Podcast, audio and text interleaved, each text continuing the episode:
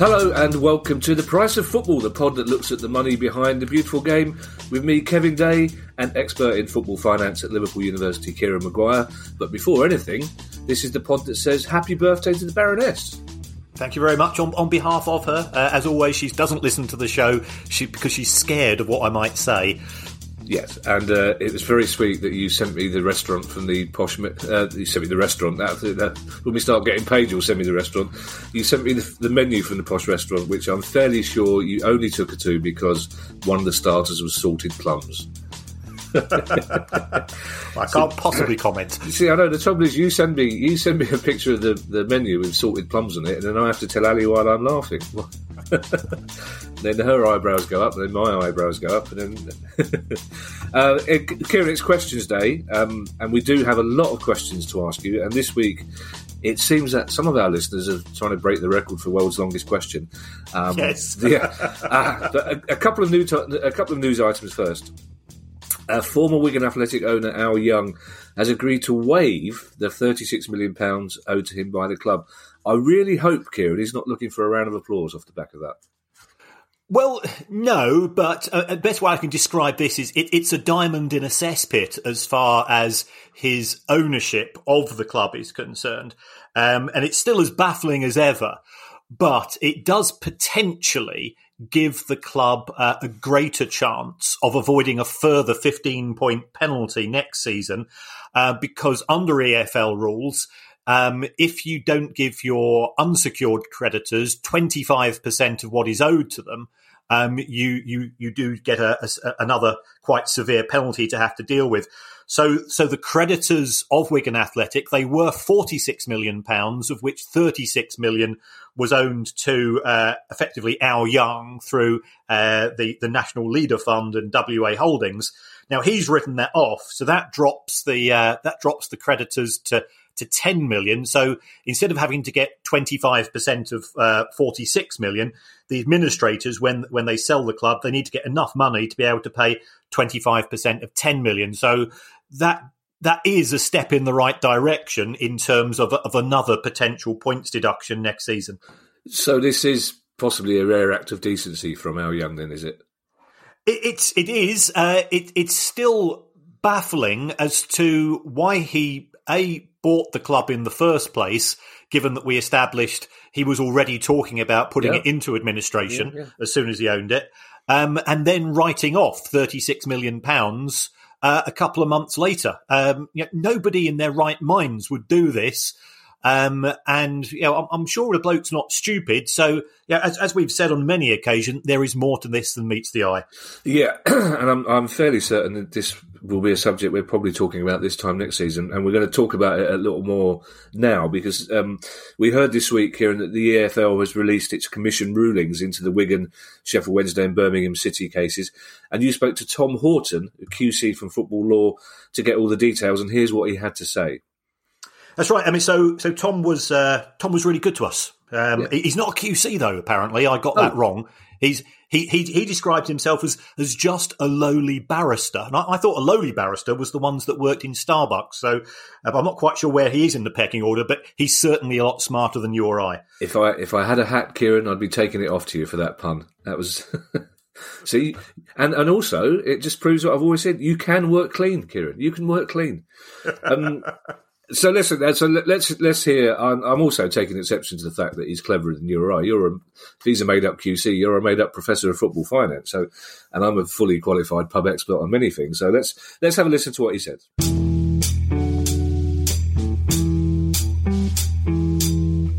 Hi, Thomas, or Tom, should perhaps call you, um, as it's a Saturday. Uh, welcome to the show. How are you doing today? I'm very well, thank you, and thanks so much for having me on. I really appreciate it. You're welcome. You're welcome. And uh, you know, uh, as, as, you're probably aware, Kevin and I are both pub lawyers, which uh, which works at times. You know, we've we've got certain rules, such as we change the owners and directors test to "Are you a wrong which I suspect, as uh, somebody with a QC after their letters, after their name, you'd you'd probably say could be a little bit more difficult to prove. Um, I, am not a QC, Kieran, which is one thing to bear in mind. Um, I, I, I, noted um, uh, Kevin had given me that promotion uh, in the last show. Uh, I am um, I suppose, a, a lowly junior barrister, um, focusing or looking to focus on um, sports law and football law in particular. Um, and I say it, it's something that I've sort of been focusing on now for the past couple of years. And earlier this year, I launched um, footballlaw.co.uk, uh, which has had a good reception so far. Uh, I've been commenting on the most recent um, news stories, uh, whether it be sort of disciplinary commission uh, decisions uh, or, for example, um, uh, takeovers I've been rumbling on or not coming to fruition. Um, so yeah, it's, been over the past sort of five months where I've really put myself out there uh, in, in, terms of football law, uh, but it's something that I've been building up my knowledge on now for the past couple of years. Fantastic, fantastic. Well, I mean, there were there was uh, 121 pages. I counted them up. Uh, appeared on the EFL website uh, in in the last week or so. Um, I think it was last Monday morning. It dropped at 10 a.m. I, I guess the main uh, the main charges uh, that fans have been focusing on this week have been in respect of uh, Sheffield Wednesday. Um, th- there were two charges, one of which was proven effectively and, and one was not proven. Um, could you sort of summarise uh, for, for, our listeners as to the reasons why uh, one went one way and one went the other way as far as the club was concerned? Sure. So the, the first charge um, against Sheffield Wednesday related to um, the sale of Hillsborough, which I know has been talked about numerous times on, on the show before, and, and in particular whether or not the sale of Hillsborough should have been included in Sheffield Wednesday's accounts for the year ending 2018. Uh, in summary, that charge was proved. The stadium sale should not have been in the accounts for the year ending 2018 the, the, the issue for the uh, independent disciplinary commission was whether or not assertions that have been made by the EFL in respect of that stadium sale uh, gave rise to a legitimate expectation on Sheffield Wednesday's behalf that it could be included in the accounts for the year ending um, 2018. And another reason why Sheffield Wednesday has put it into um, the accounts for the year ending 2018 uh, were because there, there'd been an email from somebody at the EFL which essentially said that if the auditors approve of this, uh, then yes, it can be included um, in those uh, uh year ending 2018 accounts. But one of the difficulties was, or that came to fruition um, from the written reasons of the disciplinary commission, was that the auditors, when they gave the effective sign off in respect of including the sale in the year ending 2018 accounts, they didn't seek any legal advice um, about the terms upon which the stadium sale was based. Uh, and likewise, nor did um, the officials of Sheffield Wednesday um, seek any legal advice about the, um, the, the basis for that sale as well. And, and what Sheffield Wednesday had effectively done was after the 31st of July 2018, uh, realised that they needed to um, sell the stadium, but that it needed to be accounted for before the 31st of July 2018. So they effectively tried to enter into a heads of terms agreement for that sale of the stadium uh, with an effective date before the 31st of July 2018. Now, there was some, or it was put forward by Sheffield Wednesday to the disciplinary commission that there might be some complex way around of formulating some sort of document. But in essence, it wasn't a legally binding document that they entered into. Um, and, and that was you know, a big pitfall in respect of Sheffield Wednesday's position. Um, and, and on, on the back of that as well, because of this erroneous understanding by the auditors giving permission in how the stadium was supposed to be um, accounted for. Um, the disciplinary commission said that if the EFL was bound by that erroneous decision of the auditors, then essentially the EFL would always be bound by errors made by an independent third party, and that's just not right. Uh, and also, above that too, the EFL's regulations require um, uh, football clubs' um, accounts to comply with specific um, uh, requirements, uh, either legally or, or regulatory. Uh, and by including the sale in the year ending 2018 accounts, that hadn't been uh, satisfied.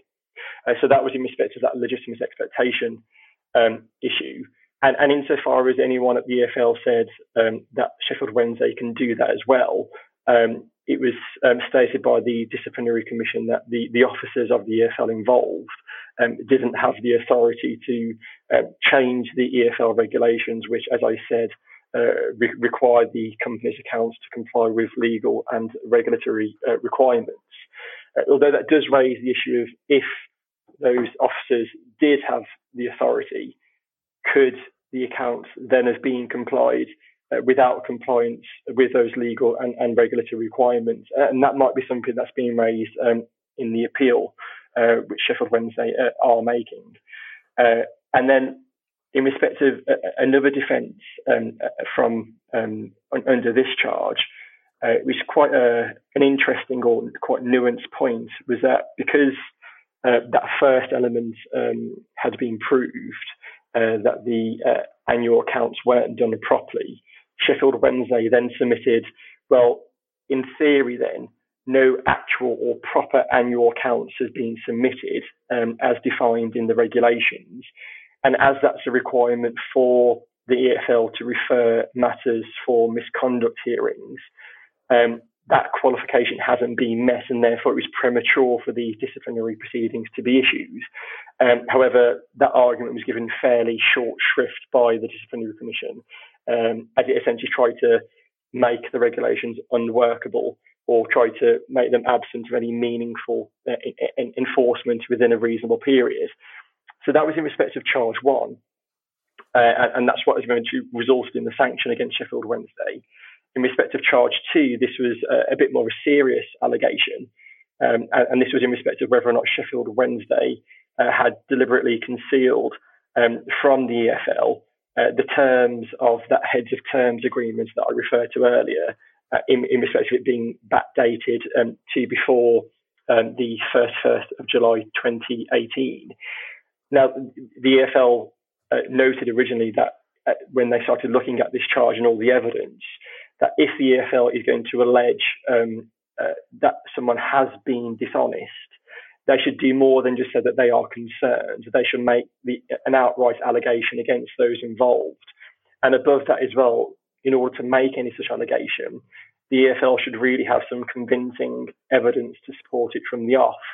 Um, and, and, it was also noted as well that the, the officials from Sheffield Wednesday involved they hadn't even been given the chance to uh, be, you know, investigated or properly interviewed by the EFL before this charge of dishonesty was made against them. Um, the reasoning in respect of this charge, which ultimately resulted in the charge not being established, um, you know, those from Sheffield Wednesday were, were very relieved to find out. Um, uh, focus really on, on, a meeting that had taken place between Sheffield Wednesday and the EFL back in August of 2018. Now, at this point, that heads of term agreement hadn't actually been finalised. Um, as I've said, it, it was entered on a, a, later date after that 3rd of August meeting, but it was backdated. And, and what the EFL were essentially saying was that at that meeting on the 3rd of August 2018, Sheffield Wednesday or its officials had concealed um, the information that this heads of term agreement um, had been entered uh, and had been backdated. However, it hadn't been entered at that time. It was something that was done after the 3rd of August um, 2018. And also um, the email correspondence and contemporaneous notes from that meeting that the uh, disciplinary commission considered um, resulted in the disciplinary commission say, um, finding it difficult to accept um, that um, Sheffield Wednesday did conceal or would have had to have concealed anything from the EFL. Um, so it, it, was dealt with very convincingly, but it did raise a lot of criticism against the EFL for dealing with such a serious allegation in a fairly, fairly lackadaisical manner. And you really should have you know, significant evidence before you, if you're going to allege that someone's being dishonest. So that was the, those are the two charges, and say the first one was proven, the second one um, uh, was not so. That's great. I mean, because because I'm I'm aware that the EFL did have charges against Mr. Chansiri, Katrien Meire, and the finance director earlier in the year, and they were dismissed. So, for me, as a layman, it seems well. Given that the senior officials at the club have been uh, found innocent of the, of the, allegations, why then pursue the club? Because lo- looking at the uh, at the report from the IDC, uh, it appears to hint that if the EFL had simply focused upon the issue of the sale of the stadium, then a decision could have been made a lot quicker. Is, is that the case, or am I misunderstanding things? No, no, that's absolutely correct. And so there, there were two decisions released from um, the EFL uh, last week. Uh, one of them dealt with the charges in particular, then the second one dealt with um, the sanction to be applied for Sheffield Wednesday's breach or, or the charge one that was proved. Um, and part of the reasoning uh, behind the, the, disciplinary commission's decision to impose a 12 point uh, deduction effective from next season was indeed what you've just said, in that this charge two, which wasn't proved and, and which you know the, the disciplinary commission were critical um, of the EFL in respect of, um, didn't really need to have been made until the EFL had done proper investigations on their behalf.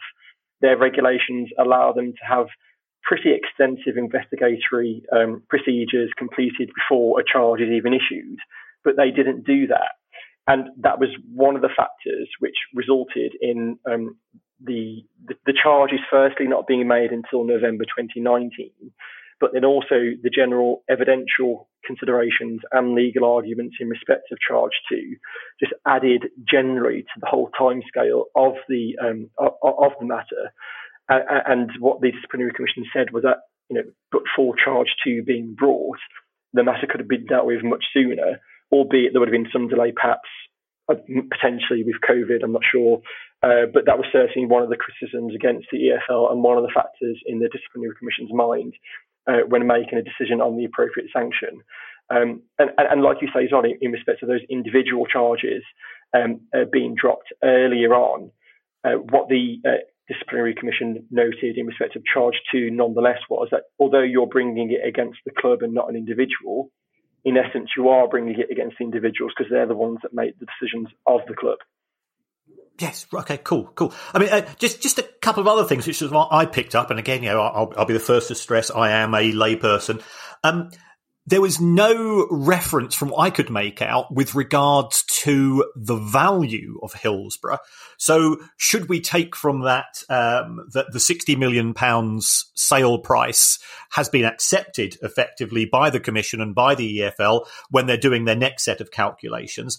And, and secondly, something I picked up that there there appeared to be some sort of uh, relationship between Sheffield Wednesday and Derby in the sense that they were sort of sharing uh, evidence. Uh, is that is that usual for uh, for a case of this nature? Um, so, in, in, respect to the, the valuation of the, of the stadium, as you've again noted, a very detailed reading, Kieran, uh, there, there, was no criticism of the um, firstly um, using this method of, of selling a stadium to generate revenue or profit for a club, um, th- this is an accepted practice. And, and, that's something that was noted a couple of times throughout both uh, written reasons. And then in respect to the valuation of Hillsborough, th- there was no criticism of, of, that at all as well. Um, so I, would be surprised if there's going to be anything further in respect of that actual specific transaction and you know it firstly taking place and also the value of it as well the second point that you've mentioned in respect of Sheffield Wednesday and Derby County uh, sort of being in each other's ears, um, it, it, it, it's an interesting point. And what the disciplinary commission um, said in uh, its written reasons in respect of imposing the sanction is that they, they don't pass any comment on the appropriateness of the two clubs doing that. And I, I, I, don't think there's anything really that prohibits the clubs from speaking to each other and, and, sharing that information. And even if an argument was to be raised against it, it, would essentially be undermined by, well, if, if the EFL, um, I'll, I'll, get to what was discussed in, in, a moment, but if the EFL are essentially going to release um, this uh, line of, of attack uh, and it's going to be evident from the written reasons, then there's no harm uh, it, it, and, and, those written reasons will be publicly available eventually. There's no harm uh, in those clubs discussing what's going on. Um, and what was going on in particular was that, in respect of Derby County, which I'm sure the listeners uh, will, will, be aware of, they're facing very similar charges to uh, what Sheffield Wednesday have faced in respect of the sale of Pride Park. And in that case, if the EFL are successful in establishing the charges against Derby County, uh, what has been uh, discovered is that the EFL are not going to be looking to impose a sanction to be effective from the just finished 2019-20 season, but we'll be looking for a sanction to be imposed in the 2021 season. Now, Sheffield Wednesday, being made aware of this from Derby County, finding out about it, use this reasoning as a line of attack um, before the um, disciplinary commission to say, well, any sanction that's going to be imposed on us, um, likewise, shouldn't be imposed in the 2019-2020 season, but should be in the 2021 season. Um, and, and, it was something that was validly accepted as a consideration by the disciplinary commission. Um, so it, it, it's it's interesting to see the two clubs speaking to each other. Uh, I don't think there's anything that prohibits it as well. Okay, cool, cool. Well, that's that's pretty comprehensive. Really appreciate that. Um, the the, uh, the, the EFL uh, photocopier was clearly very busy uh, on Monday morning because not only did we have the reports out on Sheffield Wednesday, and, and, you've got to give you've got to give credit to to all the parties involved for the transparency here. In my view, you know, I'm, uh, I'm, I'm a great believer in giving credit where it's due and stick where it's due. So so fair play to the EFL and the clubs involved. Um, we also had a ruling in respect of Birmingham where they were effectively found guilty of not sticking to a budget, and the the the the, uh, the sanctions against them was uh, a finger wagging. Is is that is that a fair summary? Absolutely, a finger wagging, a slap on the wrist, which, whichever way you want to put it. It wasn't much uh, when you compare it to you know point sanctions and fines that are otherwise available. Um, th- this whole dispute between um, the EFL and Birmingham City has its roots back in August of 2018 and it wasn't until June of 2020 when this final you know, decision uh, was delivered um, that there's been some sort of conclusivity on it or conclusion on it. Um, what it boiled down to, as you said, that there was this business plan that was entered between the EFL uh, and Birmingham City, which had, in essence, four conditions um, attached to it, uh, which required Birmingham City to, through the sale of registered players to make cost savings of just over £10.5 million. And that was to be completed by the 1st of February 2019. So that, that, that budget plan was entered on the 1st of August 2018, and the deadline for compliance was the 1st of February 2019, which essentially meant, meant that Birmingham City only had the January tra- transfer window um, to comply with this sale of players to generate savings of just over ten and a half million pounds. They didn't comply with that amount by February 2019, but come July 2019, when they sold Che Adams, although that's not explicitly referred to in the decision, it's kind of obvious when you piece it all together in news stories. When they sold Che Adams, um, in terms of player sales, they made that cost saving. But in addition to that as well, I think in, in, in May 2019, they'd sold their uh, or St Andrews or whatever it's called now uh, um, for the, tr- the, Trillion Trophy Stadium, as I'm, I'm sure fans are uh, love singing about that. I think that's the only trophy that Birmingham City might have as well, bar one. Oh, oh, you, you, you, you, just lost a few followers in uh, in the Midlands there, Thomas. you saw a healthy band, so it was fine. Um, so yeah, so they, they, also sold their stadium, which generated I think is about 17 million pounds worth of profit for them. But as I say, the cost saving was meant to be made uh, by way of player sales. But re- regardless of how it was done, the the deadline was the first of February 2019. That wasn't met, and therefore the EFL brought charges of misconduct against Birmingham City because they hadn't stuck to that business plan.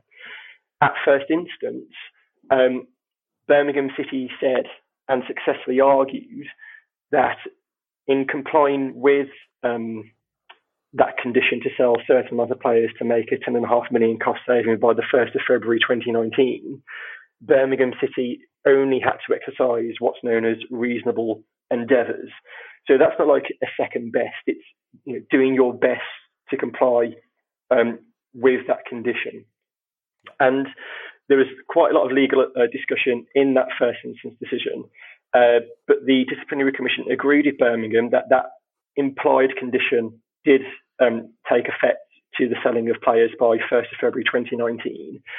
And considering that Birmingham City had sold some players, albeit it didn't amount to the 10.5 million that was needed, um, that Birmingham City were essentially in a buyer's market to the detriment of Birmingham City. That the EFL had, for example, sent around a, a media release to chair people of uh, other championship clubs saying that Birmingham City were under some business plan, which is essentially a red flag saying Birmingham City need to sell all their players, come and get them really cheap. Um, that, that, that, that was an issue as well that was considered. Um, and, and, and Birmingham City, as I say, avoided any sanction at the first instance on, on that basis. However, the EFL then appealed against that decision, firstly saying that the uh, best endeavours requirement shouldn't be employed to this budget plan. And um, secondly, um, even if there was uh, best endeavours anyway, um, Birmingham City hadn't done that. And, and, one of the big differentiating factors when it came to the appeal being heard was that there'd been um, an error in terms of evidence from that first instance decision and the appeals decision, and most notably in respect of Che Adams. What Birmingham City had said at first instance was that they um, would have, even if they'd sold Che Adams in January 2019 for the best offer that they received then, they still would not have reached that £10.5 million requirement under the budget. Um, what came to fruition in the appeal was actually there was an offer in January 2019 which would have resulted in Birmingham City reaching that 10.5 million odd target. And, and that was a, a, significant factor against Birmingham City because it essentially meant, in, in, in, short, that they could have complied with um, the business plan. Um, so th- that was something that went against them. The, the, the, legal reasoning at first instance was undermined, and the implied term didn't apply in, in, any event.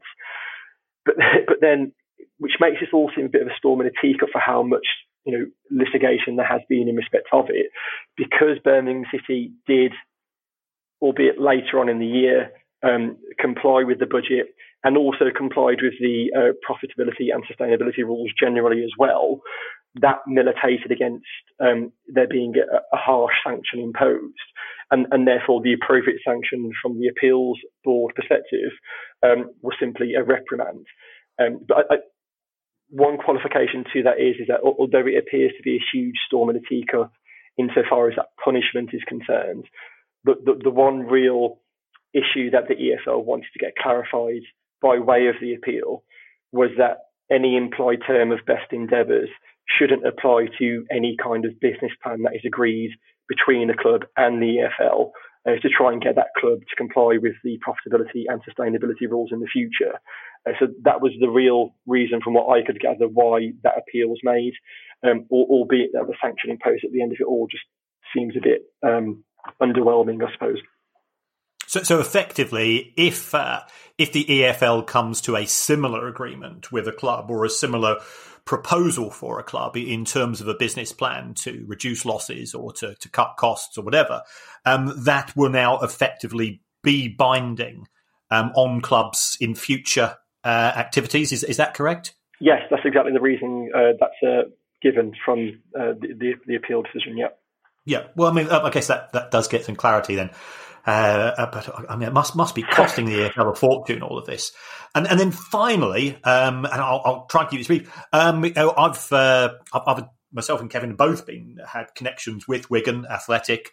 Um, their twelve point deduction now, to me, whilst the the moral issues we have to park here, um, to me that that always seemed a pretty black and white decision to make on behalf of the EFL. So was it uh, was it a fairly foregone conclusion that uh, Wigan's appeal was going to fail? I, I, I think so, and it's something that I wrote about um, before the written reasons and the, the, announcement of the decision was made that uh, Wigan uh, had been unsuccessful. Purely because, so th- th- there's two things to bear in mind. The, the 12 point deduction effective um, for in the 2019-2020 season was mandatory. The rules expressly state that mm because the administration occurred on X date, the 12 point deduction that has to apply in this season. The only basis upon which you can appeal that, and I think this has been mentioned on the, on the show before as well, is if the club could establish that there was a, force majeure event, which is a uh, defined um, term in the EFL regulations.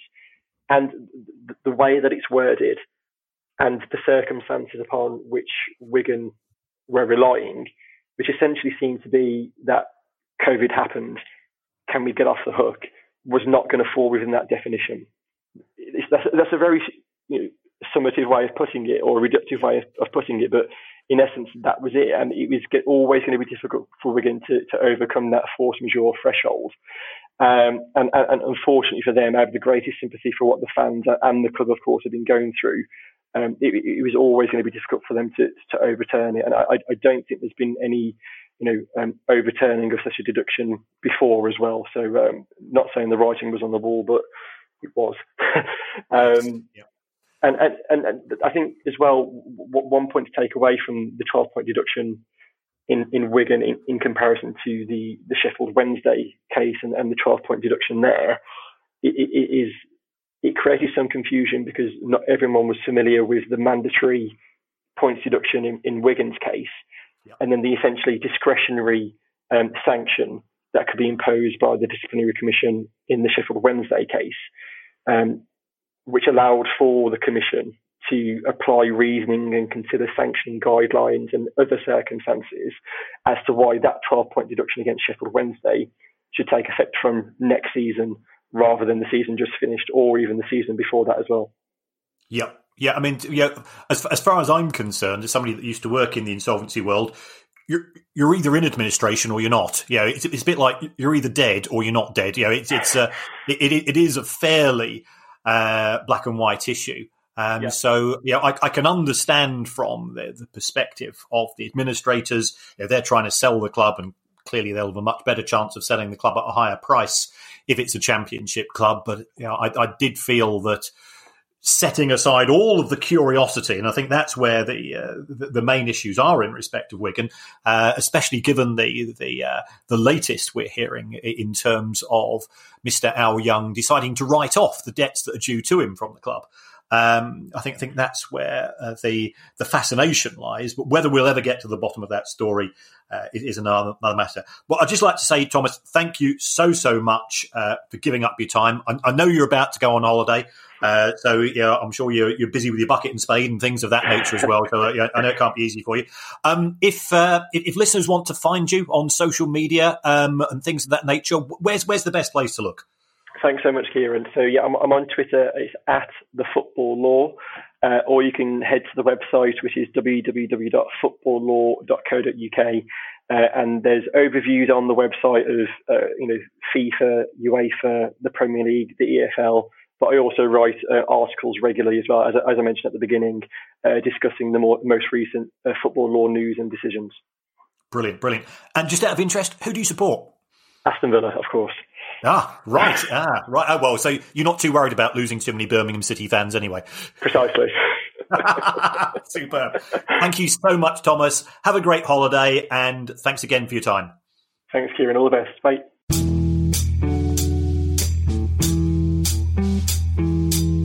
So that's all. I mean, basically, to to précis that, Kieran, he said the the Sheffield Wednesday one was the the wrong case. Birmingham got a slap on the wrist, and Wigan were never going to win because uh, rules trump morality, essentially. That, that's right, Kevin. I think you have summed it up perfectly. Um, and I think if you were in the legal profession, you, you wouldn't last very long because they get paid by the word. and, and, you, and you've managed to very succinctly summarise it in, in about 15 seconds. Yes, yes. And uh, I, I'm. I, I, believe uh, what I took from that as well is that he doesn't. He's not convinced that your idea of a, an EFL wrong'uns test is actually better than what they've got at the moment. No, I'm slightly disappointed about because because we did put a lot of thought onto this, onto the back of a beer mat, and our our two question approach: A, are you a wrong un? And B, do you have a mate called Big Dave? We were convinced Absolutely. would get rid of all inappropriate people uh, from the game. Yeah. Also, I don't think you should be allowed to call it a beer mat. You're a teetotaler, so get your own mat. Um, Right, questions. Uh, so we've got some very good questions today, and the first is about the league's oldest club. Um, Laurie, Eagle, Scott, James D, and Jedi all turned to us after a massive argument on Twitter amongst themselves um, for an answer to the Alexander Sørloth conundrum. Now, he plays currently for Trabzonspor. He's the winner of Turkey's Golden Boot. He's been linked with a move to RB Leipzig and Barcelona. But the trouble is, he's on a two year loan from Crystal Palace. There's no recall clause, obviously, and Trabzonspor haven't taken up the six million option, six million euro option to buy. So, how can he move to another club in those circumstances? Um, well, I think without seeing the small print of his loan arrangement with Crystal Palace, we, have got to be a little bit cautious here. Um, it would be potentially possible for Palace to buy him out of the second year of his loan arrangement. And there is a precedent for this uh, in the case of somebody called Alexis Mac Allister, who is, to my knowledge, the only ginger Argentinian international uh, ever to, to wear the number 10 shirt for, for the, uh, for the Argentinian national team. Now, uh, Alexis uh, was playing for Argentinos juniors. He was then sold to my club, Brighton, for around about seven million pounds. But because he didn't have uh, a work permit, uh, he couldn't play in the Premier League.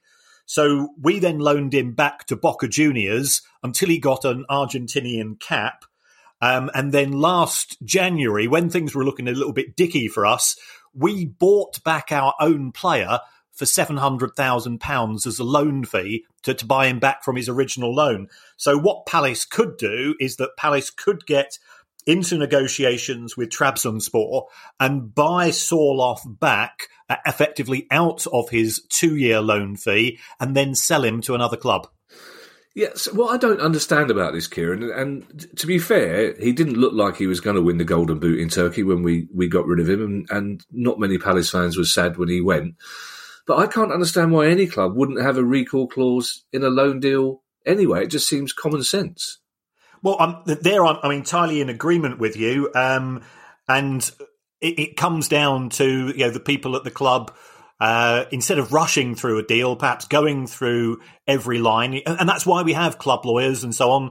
And that's why we take legal advice because, you know, quite often they will spot things of this nature and say, well, hold on, you know, what if he, he does discover his, his, his, shooting boots this season? You know, it, it, could have been that, that Palace might have wanted to recall him in January and were unable to do so because he had been finding the back of the net in, uh, in Turkey. And, you know, it, it's, it, it's not uh, it's not any any surprise to anybody. Yet Palace's biggest problem last season was was scoring goals. I think they scored 32 goals the whole season. So you know he he could have been an addition to the front line.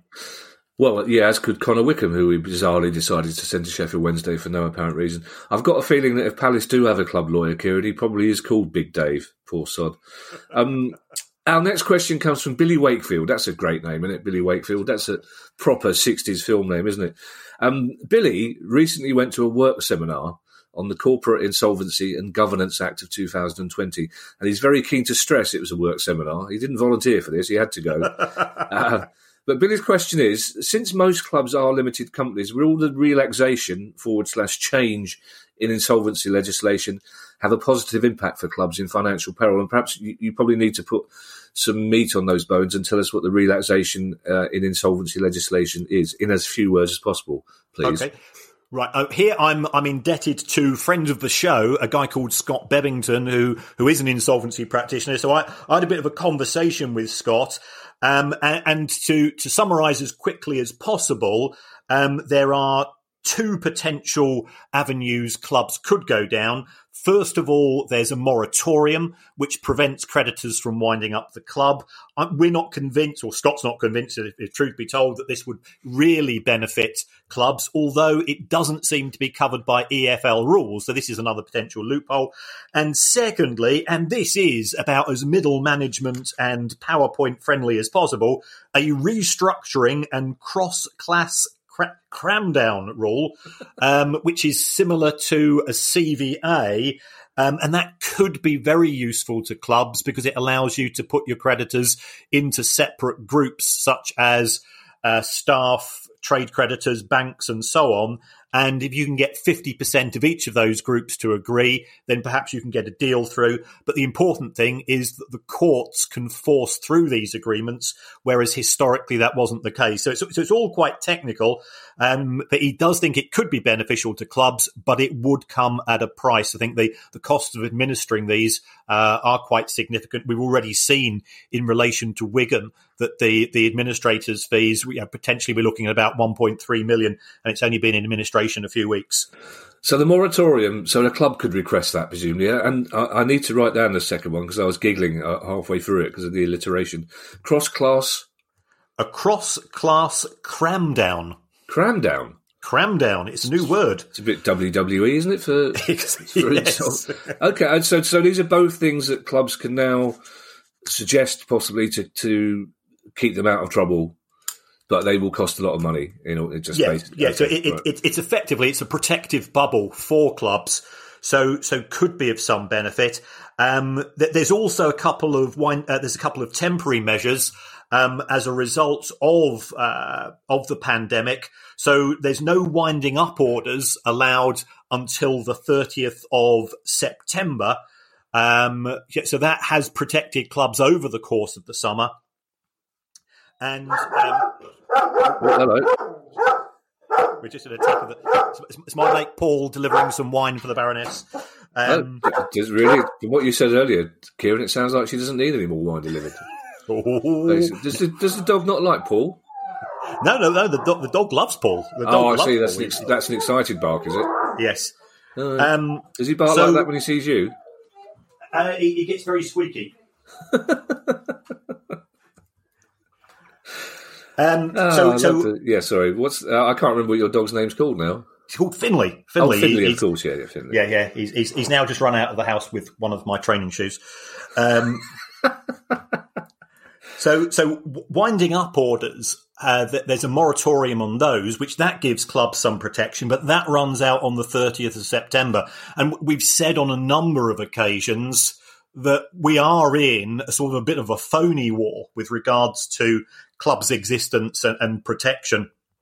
And with the uh, with the furlough scheme you know, uh, yeah. due to end at the end of October, and these rules, the winding up petitions, the wrongful trading uh, ban on directors, that's suspended till the 30th of September as well. Once these rules uh, re- return, then we could see more activity in terms of the, the continued existence of clubs, or rather, you know, the, the potential for some form of formal or informal insolvency arrangements. So we're okay at present, but yeah. I am getting twitchy. Okay, well, I'm sorry to that. It's um, a pessimistic note, isn't it? Um, our next question is uh, an early contender for the longest question of the pod. Uh, but there's no short way to answer this question, really, so I couldn't even find a way to sub it. It's a very good question. It comes from John Castle. And John's question is regarding the corporate structure of Celtic. Uh, John says that his understanding is it's made up of three companies.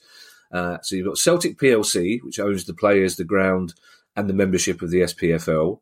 You've got Celtic FC Limited, which is the professional football club which receives all the gate money, employs and pays all the players and staff, and receives the TV income.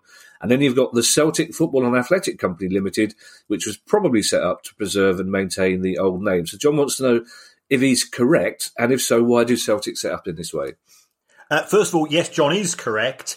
Um, Celtic set up uh, in a similar way to to many clubs um, in that they put potentially different operations into sort of different silos. So if you take a look at Derby, they've got one company which runs the academy. You've got one company which runs the commercial arm. Manchester United are the same. You might have another company which owns the ground. Um, it, it's just uh, there are times at football clubs where you might want to sell off the catering or you might want to sell off the academy or the marketing department. And if it's set up as separate companies, um, then it's easier from the owner's point of view to, to deal with that part of the business. Um, in respect of the, the Celtic Football and Athletic Company, this is the old name in effect for Celtic.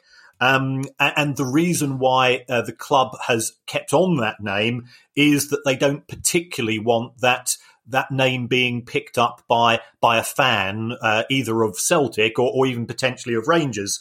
Um, you know, for example, Crystal Palace Football Club no longer exists, as far as I can make out, limited. Um, so a fan could set that up, and, and, that just causes a bit of confusion. So you know, if if somebody who's not over familiar with, with Palace and now CPFC 2010 Limited, yeah. and you've got Palace Holdco and Palace Midco and so on, that that person might reach the wrong conclusions. So by uh, by setting up and keeping the, the old name of the club, even though Celtic Football and Athletic Club is dormant, it just prevents somebody from doing a bit of mischief. Yes, that all makes perfect sense. But to me, as a non-accountant, it, it, it does seem odd, and I'm sure it will do to quite a few people listening that you've got one part of the company owns the ground and the membership of the SPFL, and another part of the company receives the TV income uh, separately. Seems seems strange, but uh, from what you're saying, it's not unusual in business or in football. No, no. I mean, if you if you take a look at Newcastle, I think they've got something like twenty subsidiaries. Oh, wow, okay. And because they're connected to Mike Ashley, um, every single Sports Direct shop is set up as a separate company. So uh, you know, th- there is normally either a good legal or a good tax reason behind taking such an approach. So these three separate companies at Celtic would they do they have to produce three separate accounts at the end of the year, or is it still one? Group no, set of accounts. They, they, they do have to set, uh, publish separate uh, separate accounts, but what happens is it's a bit like sort of a, a, a Matryoshka doll situation. Uh, if you're familiar with Russian dolls, they fit inside each other. So what you would do is that is that you would go into the Celtic PLC accounts, which have, which act as an umbrella, and they contain the, the numbers of all of the companies added together. Okay, so now uh, Chris Flavel, Flavel, Flavel um, Flavel sounds quite Harry Potter, doesn't it? Let's go with Chris Flavel. Uh, Chris has got an interesting question for fans of German football and and our second mention of RB Leipzig. What are the chances um, on a pod about finance and football? Very high. Uh, Chris asks about Hwang Hee-chan's transfer from RB Salzburg to RB Leipzig. Now, as he says, while this is undoubtedly a well trodden career move by now, I think 18 players have gone from Salzburg to Leipzig. Why, says Chris, has it not attracted scrutiny from UEFA? Are there examples of deals between the two clubs that don't quite add up? And how do we know that transactions between the two clubs owned by the same person are taking place at market value? Well, I think Chris's point is a very good one, and, and this has certainly caused eyebrows to be raised historically. But as yet, uh, if, if you take a look at the UEFA rules, there appears to be nothing uh, which specifically looks at the transfer of registrations in terms of the prices which are being paid. Um, I think if, if you recall, recently we, we spoke about the transfer or the potential transfer of Arthur from Barcelona, I think yeah. it was to Milan, and the prices there uh, because it was a player swap, those prices both looked high, but it allowed both clubs to report a profit on the deal. Yeah. Um, if, if, we take a look at multi club ownership, um, I think uh, you know, Manchester City and the, the, the transfer of Aaron Mooy is, is, a classic example of eyebrows shooting up. Uh, Aaron Mooy was uh, part of Melbourne City. He was then signed on a free transfer by Manchester City. His, his career there lasted six days before he went out to Huddersfield Town. So Manchester City got a, a, loan fee for a player who'd only been with them for a week and who cost them nothing. And then 12 months later, Aaron Mooy was sold for somewhere between eight to 10 million pounds to Huddersfield Town. So you know the the cynics and the critics, and you know I, I don't I don't have a dog in this particular fight. I'm just reporting what what I uh, you know my my perception of, of what has happened. That yeah, the critics will say, well, City have uh, organised this, or rather, the City Group have organised this in such a way that the profits are taking place in Manchester City's accounts because they're the club who are most at risk in terms of financial fair play. Um, and, and there are also, if, if you recall, Frank Lampard with Manchester City and New York City, mm. that caused a bit of a stink at the time because nobody was quite sure uh, where Frank was registered for a while. Yeah, you did have a dog in this particular fight, but he's just legged it with your trainer, isn't he? Um, also, Aaron Mooy plays for Brighton, so you do sort of have a dog in the fight, Kieran. Um, well, yeah. Yes, yeah. Um, Simon Dorset is challenging John Castle for the week's longest question. Simon, I have subbed it a little because I kept getting lost halfway through. I, I had to leave a trail of crumbs during one attempt to write this question down. Um, but it is a, again, it's a very interesting question, and, and, it's about Reading. And Reading are one of those clubs, Kieran, that without ever ringing alarm bells, crops up every four or five weeks with a question that makes you go, "Hmm, this seems very interesting." Um, and here's Simon's question. Simon says, and he's a fan, Reading seems to have avoided breaching FFP over the last three seasons by a significant one-off transactions. So in 2016 17, loans of over £9 million were written off. The following season was boosted by a £6.5 million profit on the sale of the stadium. Then last season, Reading sold the training ground to the same company that bought the stadium. This season, they've issued 23.2 million shares at £52.35p per share to generate just over £12 million income. Now, will that share issue count as revenue for FFP purposes? And finally, he says the loan write off seems dubious enough as a way of generating revenue, but what's to stop every ambitious owner issuing more shares every season as a way of injecting funds? Okay, let's let's deal with these two issues separately. First of all, in terms of debt write-offs, um, this was the route that Queens Park Rangers went down in 2014. They, their owners wrote off 65 million pounds of of debt, and uh, QPR tried to treat this as revenue. Um, that was a very long and protracted case. It took around about four years. Um, and in the end, uh, QPR's defence was found uh, to, to, not have worked, um, and they were given a sanction, although you could argue it, it, effectively cost QPR around about nine million quid was the was the was the the, the present value of the fine, and, and they benefited from one year of being in the Premier League plus two years of parachute payment, so they benefited to the tune of 180 million. So I've always been a bit I, I, think they got off quite lightly um, with that particular one. So, so just, just, remind me, Kieran. I, I, we have spoken about this before, but so for that one year that they were in the Premier League, the EFL investigation was frozen, presumably, was it, or did it carry on? And they assumed that QPR would eventually come back down anyway. Well, the the, the charges were levelled at QPR, but the, the, the case yeah, the case took it took four years of protracted negotiation. Um, yeah, QPR could have been in the Premier League, and uh, the, the, EFL charges would have still stuck right. because um, we, have seen not only Queens Park Rangers but also Bournemouth and Leicester City. Uh, they've both been fined by the EFL whilst in the Premier League. So there's a sort of a gentleman's agreement between the two organisations is that if the punishment is a fine, then the Premier League will uphold that. But if the pre- if the if the fine if the punishment is a points deduction, the Premier League will not apply that whilst a club is in the Premier League. Got you. Okay. So that's the issue with regards to the debt write off, which was uh, the first of Simon's questions.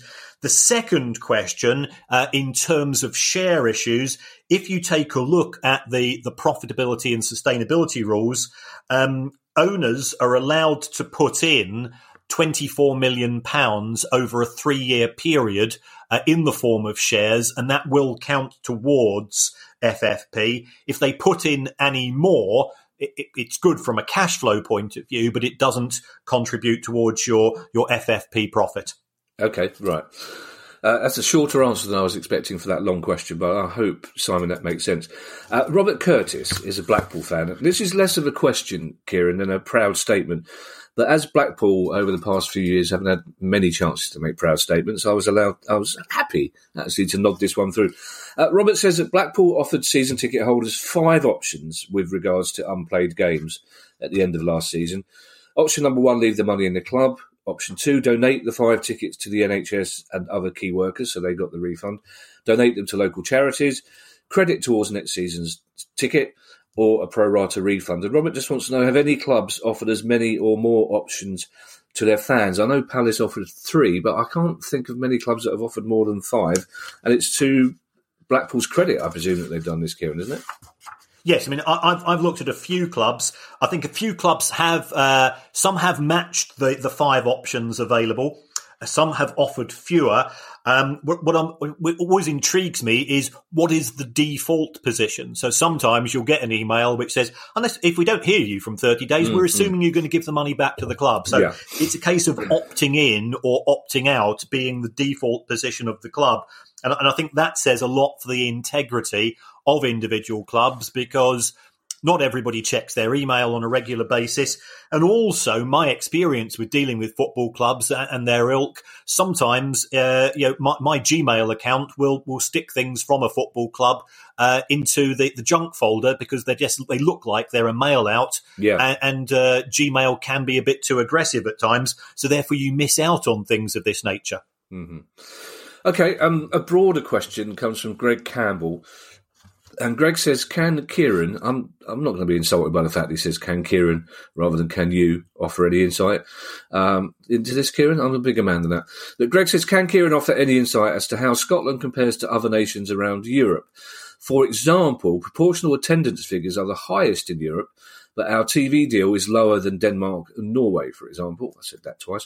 Um, and he says Scotland has been able to outcompete much larger nations like Sweden and Poland. I mean, some Swedish and Polish fans may disagree with that, Greg. Um, but Greg says, are our finances stronger than those larger nations or some of those larger nations?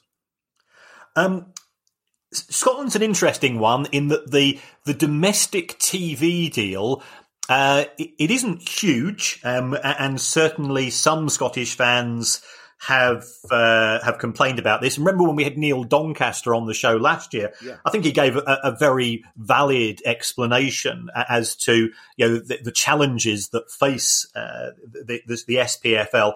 Um, what I think is unique about Celtic, uh, sorry, about Scotland, is that they've got Celtic and Rangers and you know, they have average crowds of you know just shy and just over 50,000 turning up every week which mm. is an amazing achievement mm. if you take a look at Sweden the highest average attendances in Sweden are 23,000 oh, right. in Poland they're only 17,000 so we've got these two Scottish clubs who do generate more income than what you might refer to as their, their European peer group, you know, the likes of Sweden, Poland, Hungary, and so on.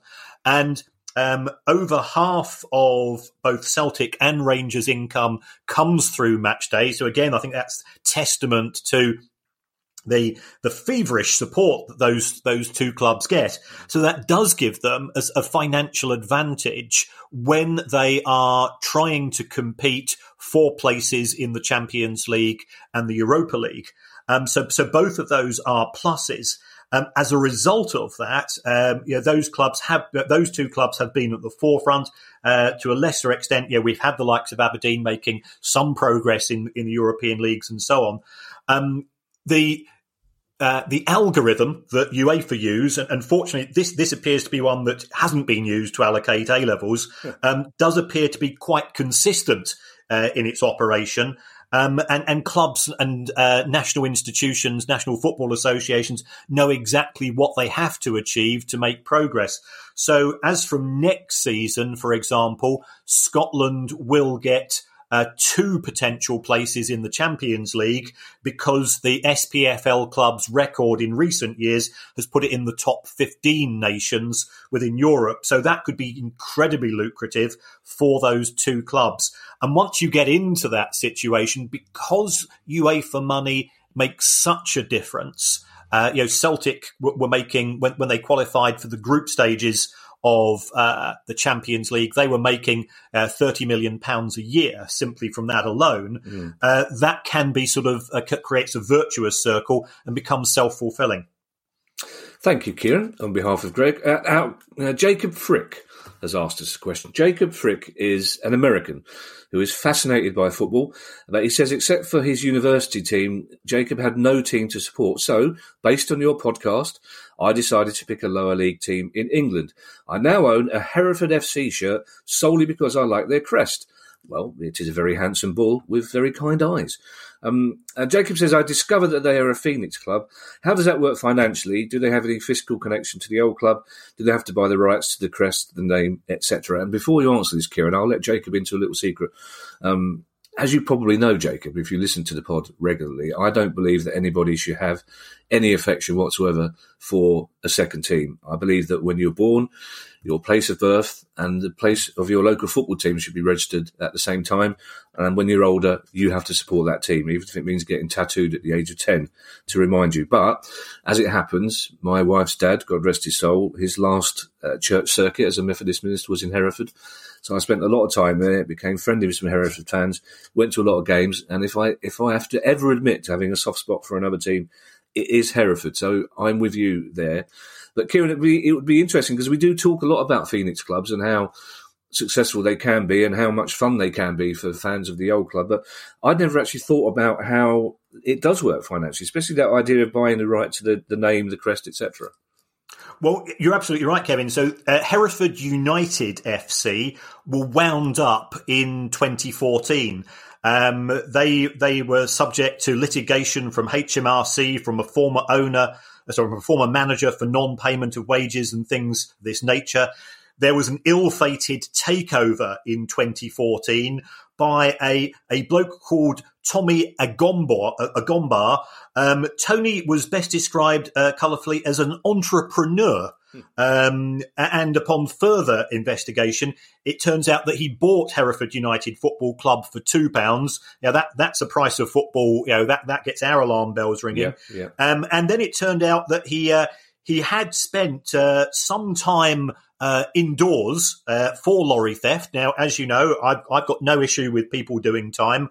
Uh, I, I, I, am indebted to HMR, sorry, to to uh, for members of my family for keeping them safe from uh, safe safe from temptation by locking them up in the past. Um, but uh, as a result of that, Tommy was Tommy failed the owners and directors test. Um, there, there were issues with some of his associates, I think it's fair to say, and uh, the Hereford United fans started to boycott the club mm. with the with the uh, consequence that crowds dropped from. You know, Hereford used to get fantastic crowds Indeed. even in non-league. Indeed. Crowds dropped to around about two hundred.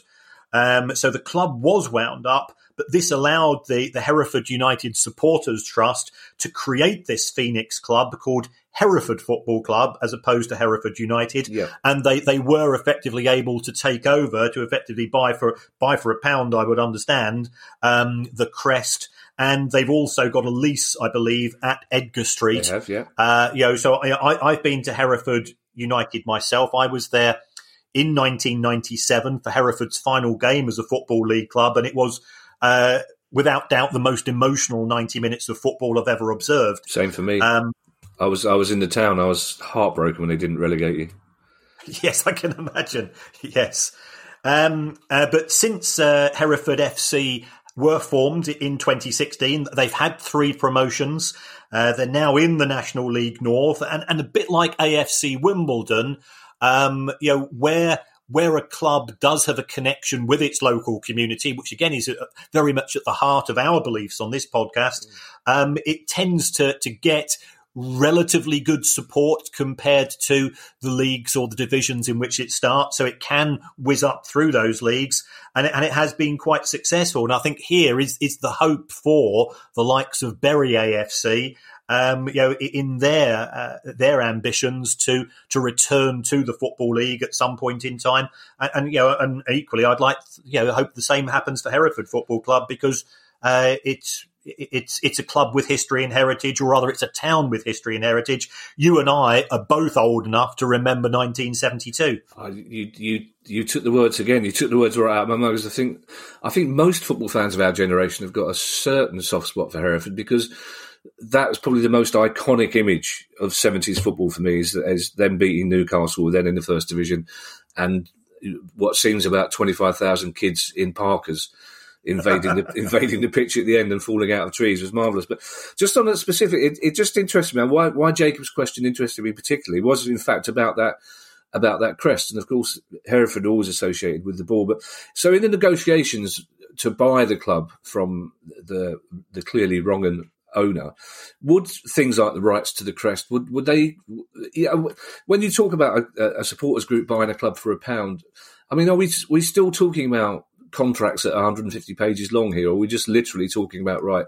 I don't want it anymore; it's yours. I mean, so Crest Images, player, you know, are, are they still involved when a Phoenix club does that? Yes, because the intellectual property in relation to the old crest rests with Hereford United Football Club. Now, the the, the person, effectively the liquidator of the club, uh, you know, th- there's no other takers, so he's he or she's going to to take the best price available.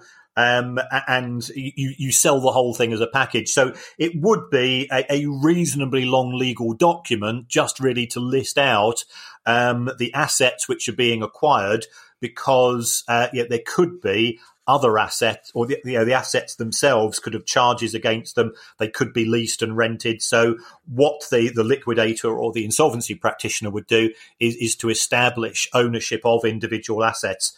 Um, I, I, remember when I was running a uh, a narrowboat holiday company here in the UK, which had gone bust, and uh, what what what the owner had done, which which was which was which I did admire in a way, was that uh, he'd taken out mortgages on the boat. So if he had a boat, let's say he had a boat called uh, Arkansas.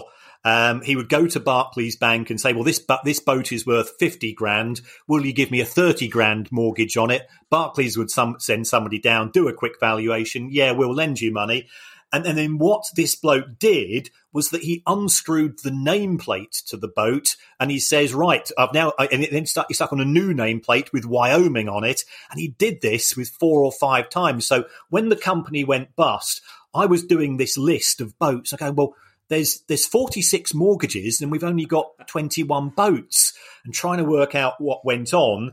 Um, and, and, then the bloke uh, said, "Oh, I, am just uh, going away for the weekend with the missus, and he caught a flight to Bolivia. Um, so I had to go and clear up the mess on that particular one. But but these things can get messy, which shows you really have to do your paperwork very carefully. Yeah. Plus, I believe he also made the mistake of paying Alan Partridge too much to for the advertising deal. Um, Tony, that's I, I often wonder in my, my, my every antenna in my body stiffens. Well, I should have said that, should I? When you say I once did, this is like, uh, that's another one to add to the list. Narrowboat owner, uh, Tony Hay. Uh, again, this is one of those things that it, it, seems simple, but we've never really considered it. Tony Hay says, uh, I imagine uh, players at the Premier League will be very nervous at the moment about being loaned from a Premier club to a championship club or, or lower that might end up in administration. What happens to loan players at a club like Wigan, for example, if wages go unpaid? Do parent clubs pick up the wages or do they just recall the player? Right. The, the player's contract of employment rests with the parent club, and therefore the parent club is obliged to pay him. The way that this works out is the the club which is effectively renting the player. So if, if Wigan were rent were, were, had loaned a player from, let's say, Liverpool, um, Wigan pay to Liverpool a monthly fee, which is a contribution towards the wages, as well as the loan fee, which is agreed between the two clubs. So the player himself is always protected in the sense that provided his parent club uh, is trading, then he's got nothing to worry about uh, in terms of uh, going out on loan to a club which might be at a higher risk from a potential insolvency in the lower leagues.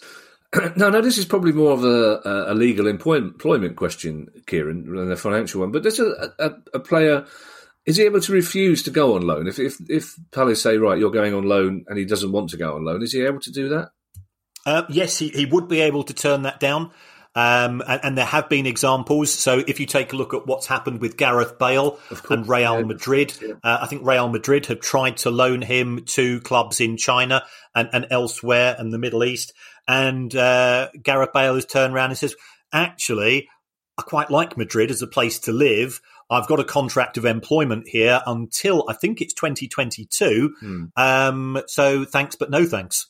Yeah, see, the trouble with that argument is he, he does quite like Madrid until Tottenham offer him a fortune and he has to explain why he likes North London better than Madrid.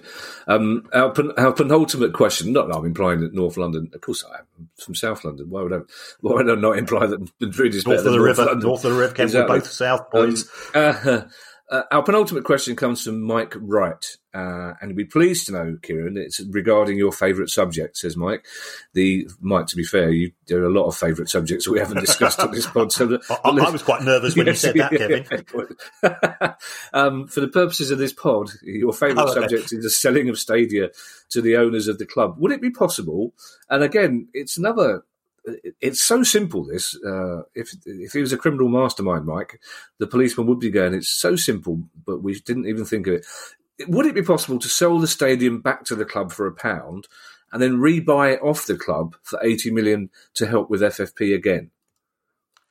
Um, conceptually, yes, it would be possible. But if you take a look at the EFL rules, it says that if clubs do sell assets, they've got to be at what's referred to as fair value. Now, if Derby County, for example, have sold Pride Park for eighty million pounds to uh, a, another company owned by uh, Mel Morris, who's who's the, the Derby owner. Um, he's got to be able to prove that that 80 million pounds is a fair market price. If, if a year later he sells it for a pound, that would indicate that the first transaction was not a, a fair value. Ah, course, so I think from a, uh, from an EFL charge point of view, um, that might come unstuck. And I think one of the, one of the issues which, which I did pick up from the, the Sheffield Wednesday uh, EFL ruling was there there appeared to be no concern as far as the EFL were concerned um, that the sale of Hillsborough for sixty million pounds was at an artificially high value. Um, and, and that could actually be some consolation for Derby County because they are still presently on a charge for EF from the EFL with regards to their stadium sale. Um, and that case should be due out in the next week or two. Uh, okay, we'll we'll probably have another chat with Tom Horton, not QC, after that. Then, um, our our final question comes from Paul Patrick. Uh, Paul says, "How does my club, Cliftonville of Belfast, survive financially? Are there ways we could do better? I know we're a minnow in the scheme of things, but I'd be interested in your perspective, uh, Paul. In the scheme of things, there are no minnows on this pod. Uh, Cliftonville every bit as important as Barcelona as far as we're concerned. You support the oldest club in Ireland, Paul. Stand straight and tall, be proud. But how does Cliftonville survive financially, Kieran? Okay, uh, well, well, first of all, they, they, publish abbreviated accounts, so I'm on my soapbox. I'm now off my soapbox.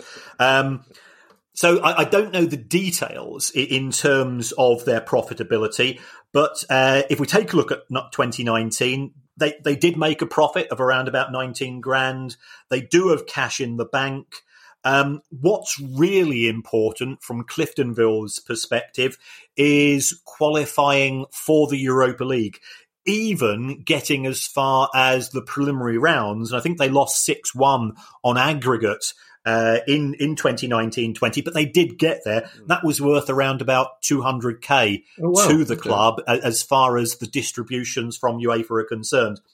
Uh, and, and, one of the things you know I've, I've got to give UEFA a lot of credit for is that they do try to get money to clubs in the smaller nations through routes such as this, and that, and that's got to be applauded. Uh, I mean, Cliftonville's average attendance is is uh, 1200, which is none too shabby. Um, I, took a look at their balance sheet overall, and I think they they run themselves. They run a pretty tight ship. Uh, they don't overextend themselves. You know, from what I could see, uh, you know, in a non-COVID world, I, I, would say that they're a pretty uh, pretty well-run club. Oh well, that's good news for Paul. Um, Uh, and it illustrates as well if you do have any questions about your club at whatever level we are always happy uh, to ask them because uh, you can there's no limit to how low kieran will go in in many many areas. But we can kieran will find out anything about a club at any level. So please don't be shy or, or think that the rest of the world won't be interested in in your club at your level or your nation because we are. Football is a, a, very broad global church, and we're happy to discuss it at every level. So if you do have questions about your club, it's questions at priceoffootball.com. I'd like to say thank you for all the people who sent questions in this week. They're very good, very interesting, as always. Uh, Kieran, I hope the um, Baroness has a, the rest of a lovely weekend with the wine that's been delivered. I hope the dog brings your training shoe back because you can't go training. You can't. You can't drive your Audi TT with just one shoe on, Kieran. Can you? To. Certainly not. Certainly not. Uh, and do you have a message for our listeners, Kieran? Well, I'd just like to say again, uh, echo what Kevin said. Thank you for all the questions. Thank you for the feedback. It, it does keep us on our toes. Um, if, if, you could, if you could bang that big purple icon thing on the uh, on the Apple Podcast app, um, and, and, give us a review. It's it's not for our ego. You can say eyebrow raising stuff. You can say not as good as the Swiss Ramble. We're not bothered about what you say, but according to producer guy, it, it does make a difference as far as uh, trying to uh, to keep uh, keep our head above uh, the water financially uh, in terms of putting on the production costs for the for the pod. And other than that, folks, stay safe and look after yourselves. Yeah. Take care, everybody. Bye bye.